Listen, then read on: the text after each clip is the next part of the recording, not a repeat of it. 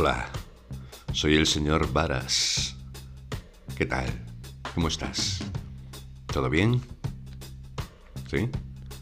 ¿Qué tal el amor? ¿La salud? ¿El trabajo? ¿La amistad? ¿Tu yo interior? ¿Todo bien?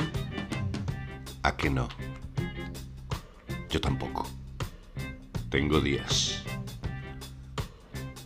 Soy gurú por autodesignación y soy coach porque me apetece. ¿A ti te apetece que yo sea tu coach y tu gurú? Pues no sé si a mí me apetece eso. Ya veremos. Lo iremos viendo. Lo que sé es que lo que me pasa a mí también te pasa a ti. Así que esto va sobre mí y también sobre ti. Capítulo 2 Si la vida a veces parece no tener sentido, es que a lo mejor no lo tiene. El sentido de la vida. Ahí vamos.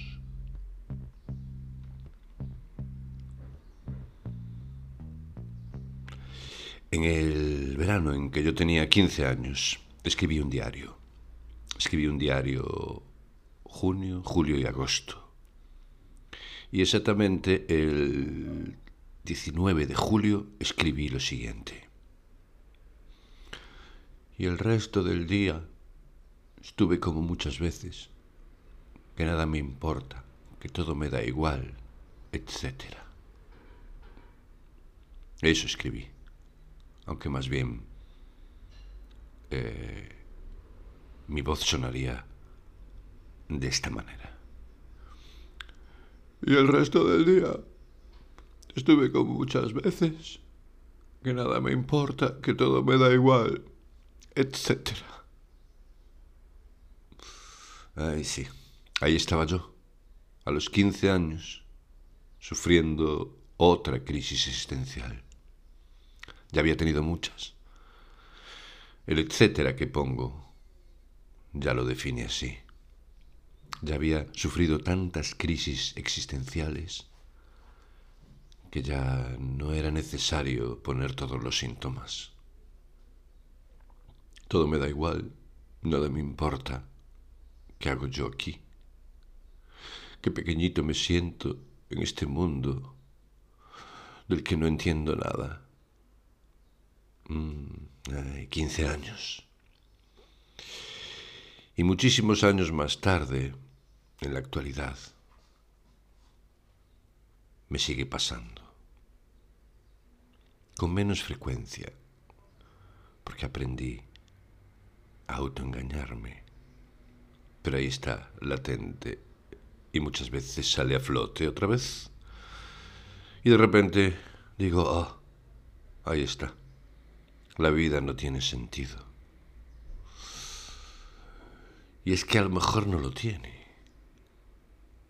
Pensé. ¿Y si no lo tiene? ¿Lo tiene o no lo tiene? Yo qué sé. Lo que sabemos es que nacemos, estamos y luego morimos. Esa es la única certeza que tenemos. Tres certezas. Nacemos, estamos y morimos. El resto, el resto son especulaciones, son hipótesis, teorías no demostradas y creencias. ¿Cuál es el sentido de la vida? ¿Quieres saberlo? ¿Quieres saber cómo saber cuál es el sentido de la vida? ¿Quieres acompañarme? Yo a lo mejor ya lo sé, pero tú acompáñame y hagamos juntos este recorrido, el sentido de la vida. Ven o vete, pero si vienes, te vas a enterar. Bien, ¿dónde buscamos en principio el sentido de la vida? Pues en el lugar adecuado que se creó para dar sentido a nuestra vida. O sea, la religión. Busquemos en la religión. ¿Consigue la religión darnos sentido a la vida? Pues he de decir, tras eh, rigurosos estudios eh, no documentados, mm, que mm, he llegado a la conclusión de que en parte sí, pero con un pero enorme. Y ahora te explico por qué.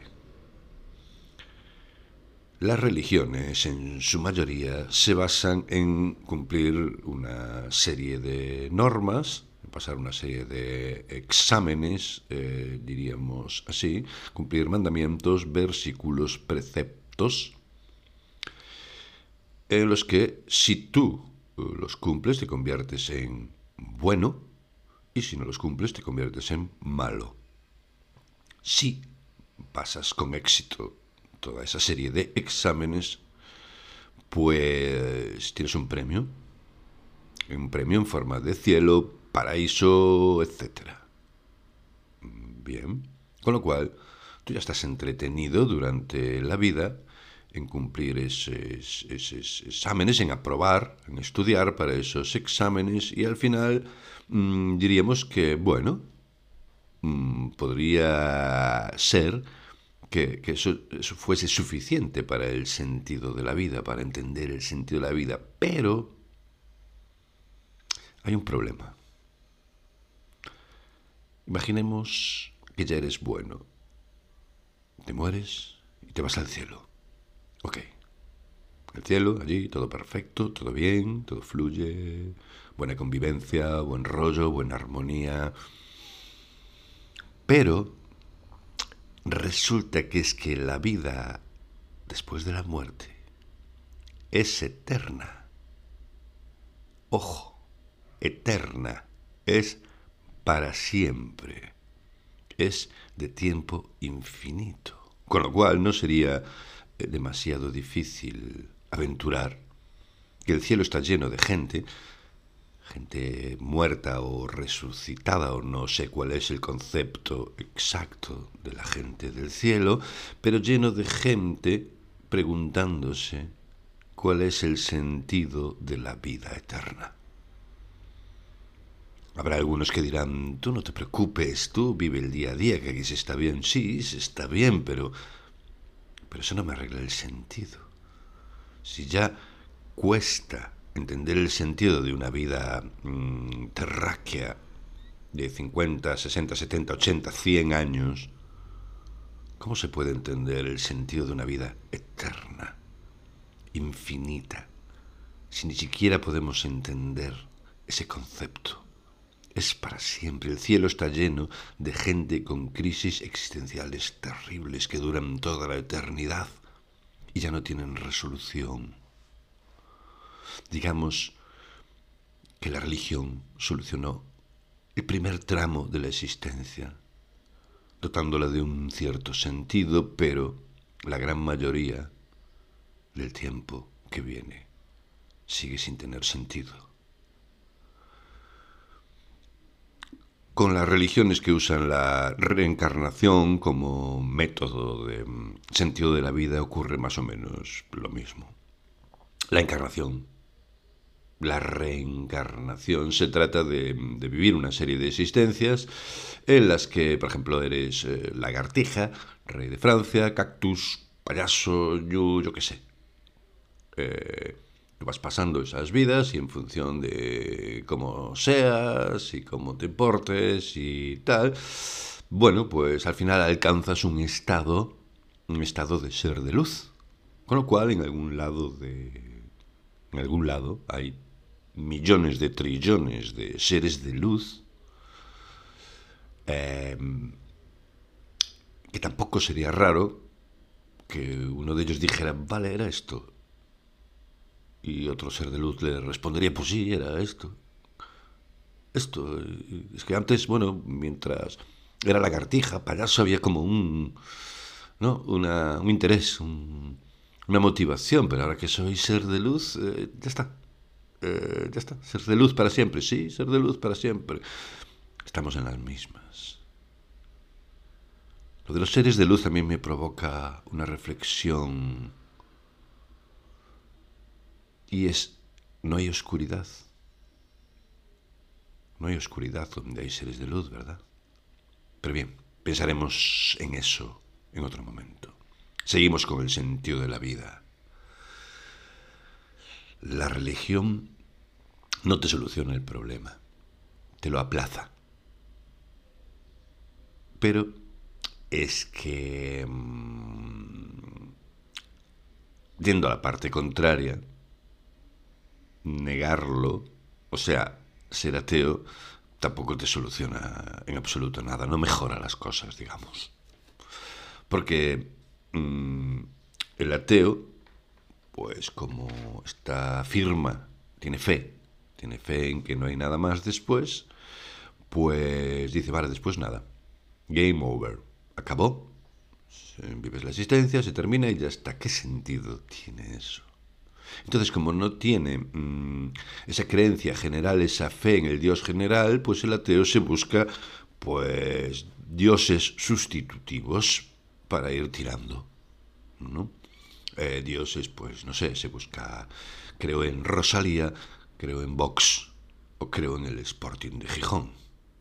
Mm, eh, no encuentran un sentido general de la vida, pero lo van troceando para tener pues momentos con sentido de la vida, mientras están en ese concierto, mientras están en ese meeting o mientras están en ese partido. Trocean el sentido de la vida. ¿Será suficiente con eso? Mm, yo creo que es una cortina de humo, pero lo desarrollaré en breve. No sin antes pasar por lo que creo que es la peor de las existencias, que es la existencia del agnóstico.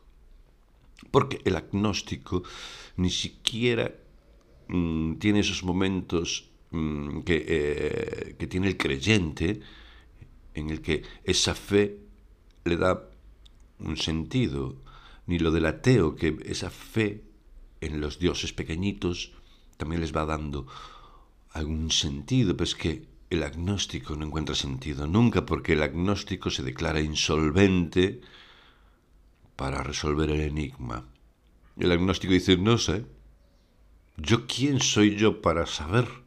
Si yo carezco de los medios para saber, no puedo ni creer ni descreer, no puedo ser tajante, tengo dudas.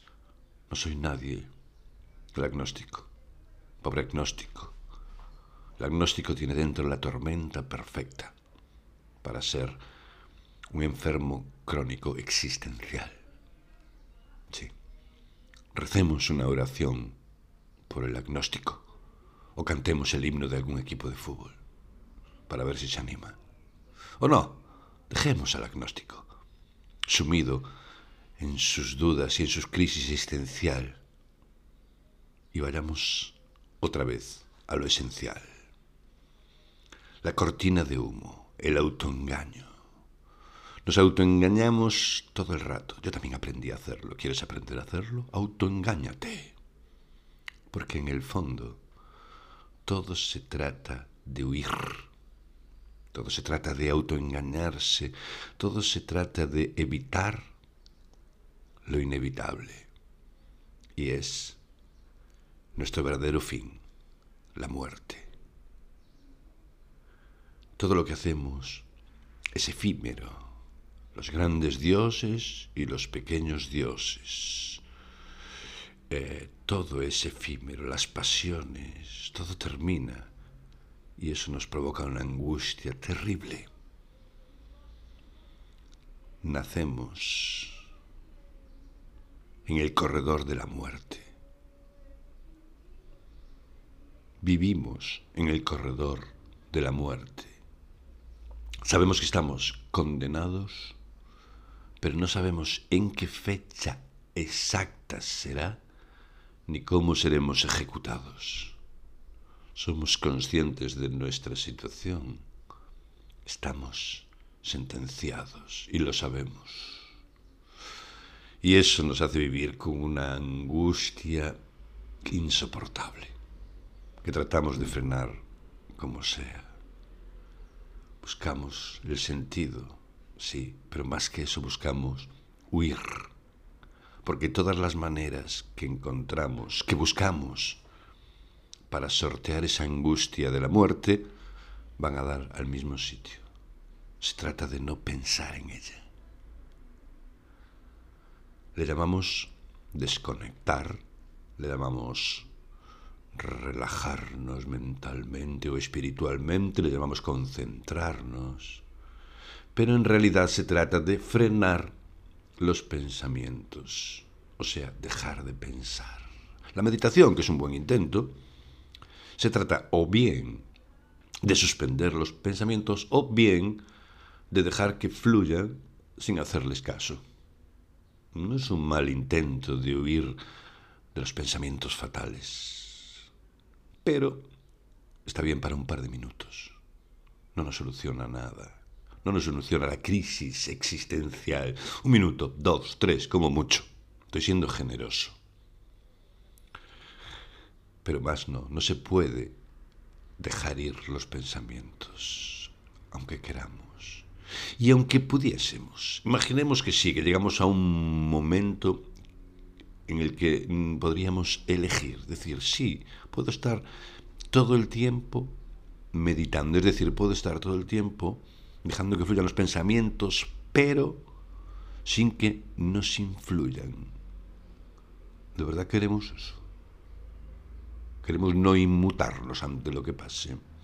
Queremos que eh, cuando pues le pasa algo a alguien cercano o cuando nos pasa algo a nosotros, queremos que fluya, queremos que no nos afecte, queremos ser inmutables ante el dolor, queremos evitarlo. De verdad que sí. Entonces, ¿qué seríamos si fuésemos capaces de alcanzar esa meta? Meditación para siempre. Tú verás. No puedes conseguirlo, pero tú verás si quieres. Y con las demás cosas nos pasa lo mismo. Todo se trata de no pensar. Todo. A través de las drogas, del alcohol, de los viajes, de las actividades culturales, de las actividades deportivas, eh, de todo hacemos lo que sea para no pensar. Pero tenemos una contradicción con respecto a eso, y es que si dejamos de pensar, dejamos de ser humanos, porque los humanos pensamos. Es una característica intrínseca de los seres humanos. No sé si las amebas tienen esa característica, probablemente no. Estudiaré las amebas con un poco más de detenimiento y os informaré, pero el ser humano piensa. Con lo cual, ¿qué estamos haciendo? Intentar renunciar a ser seres humanos, porque nos molesta esa otra parte que tenemos de pensar en nuestro destino fatal. Pero no podemos renunciar a eso totalmente. Esto es como las herencias. Legalmente tú aceptas la herencia completa, con las ganancias que te reporta, pero también con las deudas que tenía el finado. Tienes que elegir el pack completo. No puedes elegir una cosa sin la otra. Es como ser humano, como seres humanos. Nuestro pack viene con el pensamiento y la conciencia de nuestro futuro. ¿Qué pasa? Hacemos todo lo posible para renunciar a una de las partes y le llamamos desconectar. Bien. Pues esta es la enseñanza de hoy.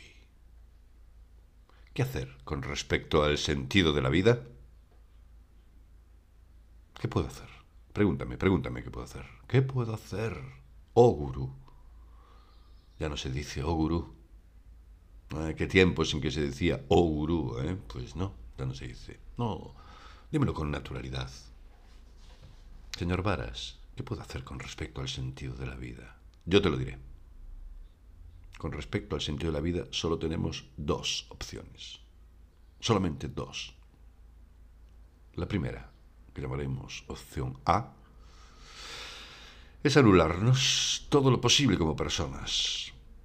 quizás sin llegar al 100%, que sería como el poner fin voluntariamente a nuestra vida, pero anularnos todo lo posible, a través de lo que decíamos, a través de las drogas, a través del alcohol, a través de todo tipo de actividades, a través de las religiones, de los dioses grandes, de los dioses pequeños, cortinas de humo, autoengañarnos, estar entretenidos, ocupar el tiempo, todo el rato, todo el rato, dejar el mínimo hueco posible para pensar. Es decir, opción A, anularte o opción B, que es asumir.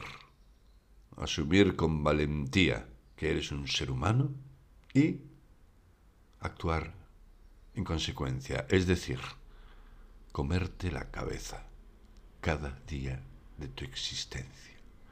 Comerte la cabeza, pensar, no evitar ningún tipo de pensamiento y que te afecte, que te afecte, asumir que te afecta todo y que tienes miedo a la muerte, y que tienes miedo al futuro, y que tienes miedo a la existencia y que no encuentres ningún sentido, comerte la cabeza.